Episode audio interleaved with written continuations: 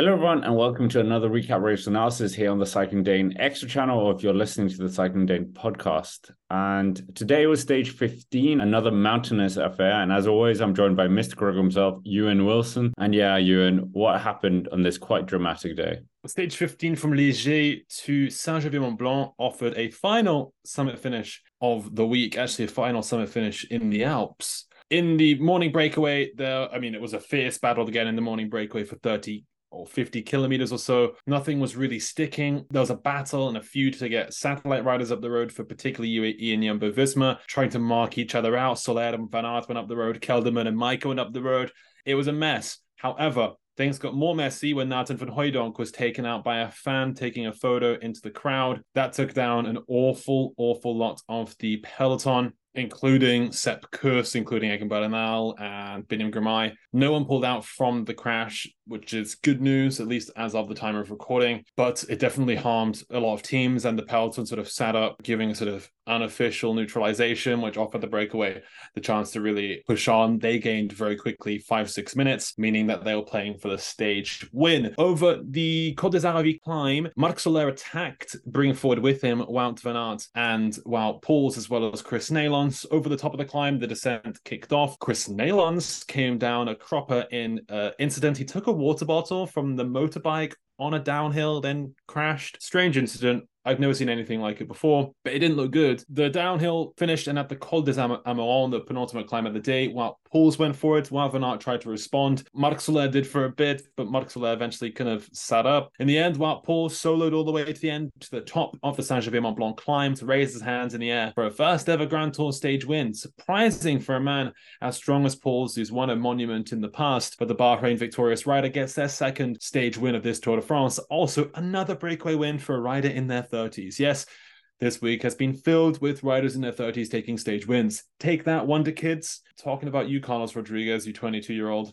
Nevertheless, second place on the stage went to Aert. Third place went to Mathieu Burgaudeau. But the GC battle really had to pop off. And it was between, of course, Pogacar and Vingegaard. On the lower slopes of the Saint-Gervais Mont Blanc climb, Sepp Kuss looked like he was struggling. He pulled back, and it was Adam Yates who took control, isolating Vingegaard and Pogacar to a group of three. Adam Yates rolled off the front of this group. Pogacar let the gap go out with Vingegaard behind. We don't really know what the motive of this was. Carlos Rodriguez soon joined Vingegaard and Pogacar, and they sort of rode together for a while with Yates still up the road. Yates bridged up to Soler from the early break. They then worked together as teammates up the road almost acting as two satellite riders for Pogacar. Pogacar eventually attacked, bridged the gap across the other two, and we had a group of three UAE riders and one Jumbo Visma rider in Vingegaard.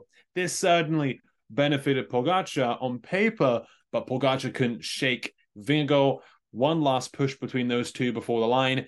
Vingegaard Pogacar coming across the, the line together, no gaps once more. 10 seconds still is their gap in the GC fight for the yellow jersey overall at this Tour de France. Adam Yates in the fight for third place gains time on Carlos Rodriguez, now to a point where he's only 21 seconds behind Carlos Rodriguez in the battle for the bronze medal of this Tour de France. And Jai Hindley is now hemorrhaging time, losing over one minute in the fight for third place. He's now comfortably in fifth, looking like he's probably not going to move up, kind of locked in in fifth place right now. With the Gulf behind the sixth and a pretty big gap now up to fourth place. In terms of the lower ranks of GC, Simon Yates moved down a place. Pello Bilbao actually moved up to seventh place. David Gaudu moves up into ninth with Guillaume Martin in tenth. Looking towards the King of the Mountains battle, the other important one of the day, Giulio Ciccone now takes control of that one despite being tied with Neilson Powless in 58 points. However, Jonas Vingegaard still is up there, only four points behind Ciccone and Powless, and Pogacar is 10 points behind the others. So, I mean, Pogacar Vingegaard are right in the mix. Giulio Ciccone has to re- really fight for it. He's actually the first Italian since 2017 to lead the Polka Dot standings. That's it. I'm done with the recap. I'm done with the with the overview. It was a heavy stage, I'll say that. Yeah, it certainly was, Ewan. I mean, we, well, as we always done, we start with the winner, Wout Poels, loyal lieutenant of Chris Froome years gone by. But yeah, big victory for Bahrain Victorious. They're going for the team classification. Bilbao having a bad day, but yeah, big stage nonetheless. For them. Exactly. Bahrain, I mean, they sent Landa up in the breakaway with uh, Poels to begin with. They've been looking good in the breakaways, a bit like they did back in 2021. When we saw that list of riders in, in the leading group, I didn't quite pick out Poels' name. I thought Landa maybe would be the more favored son, given how strong he's been.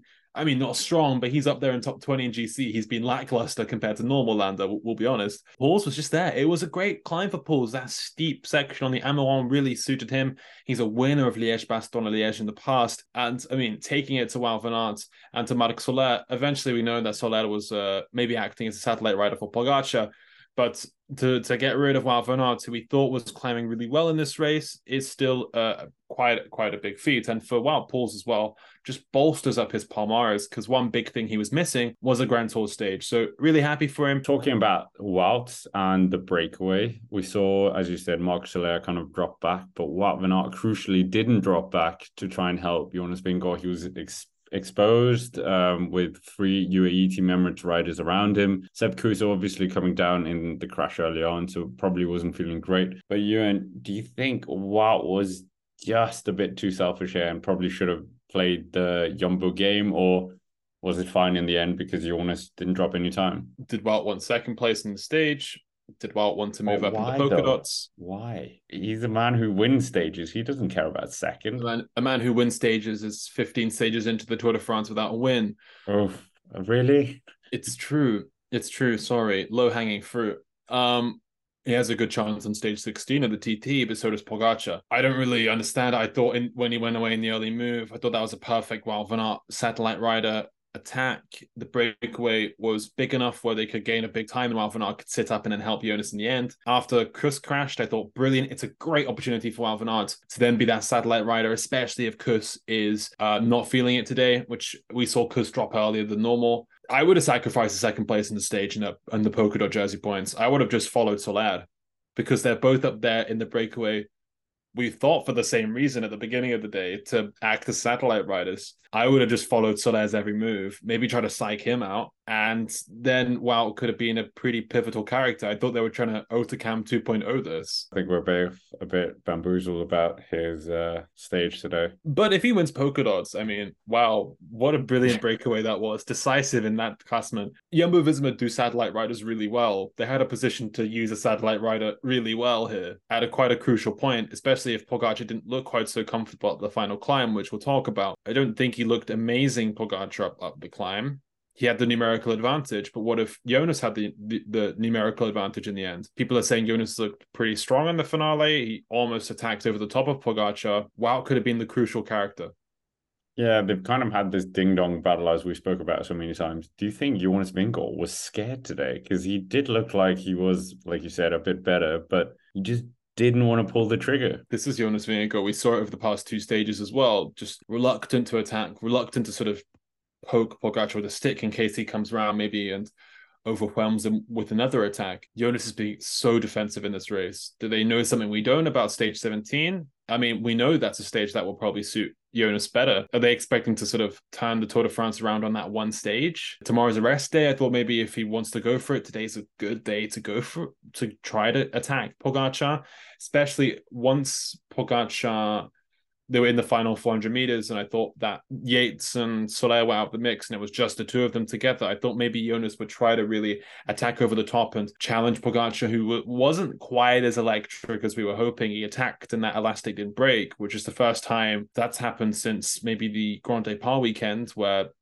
Pogacar's attacked, and Jonas has really been astute to it and hasn't let a gap go out it's that looking around as well all the time up the climb. Jonas just looking and looking and looking. Yes, he doesn't want to be caught out. Like Pogacar was caught out yesterday over the top of the climb because he wasn't looking out for for Jonas. And by the time he saw Jonas come around, it was too late with 100 meters to go until the top of the King of the Mountains point with the bonification seconds. But Jonas, he just keeps looking around. He's like, if he goes to bed at night, closes his eyes, and he can just see this this white jersey for UAE to jumping and, and, attacking around him and gaining a little bit of a gap. We'll find out after the TT who's got that advantage because 10 seconds is nothing. Maybe if it opens yeah. up, maybe 20 seconds either way.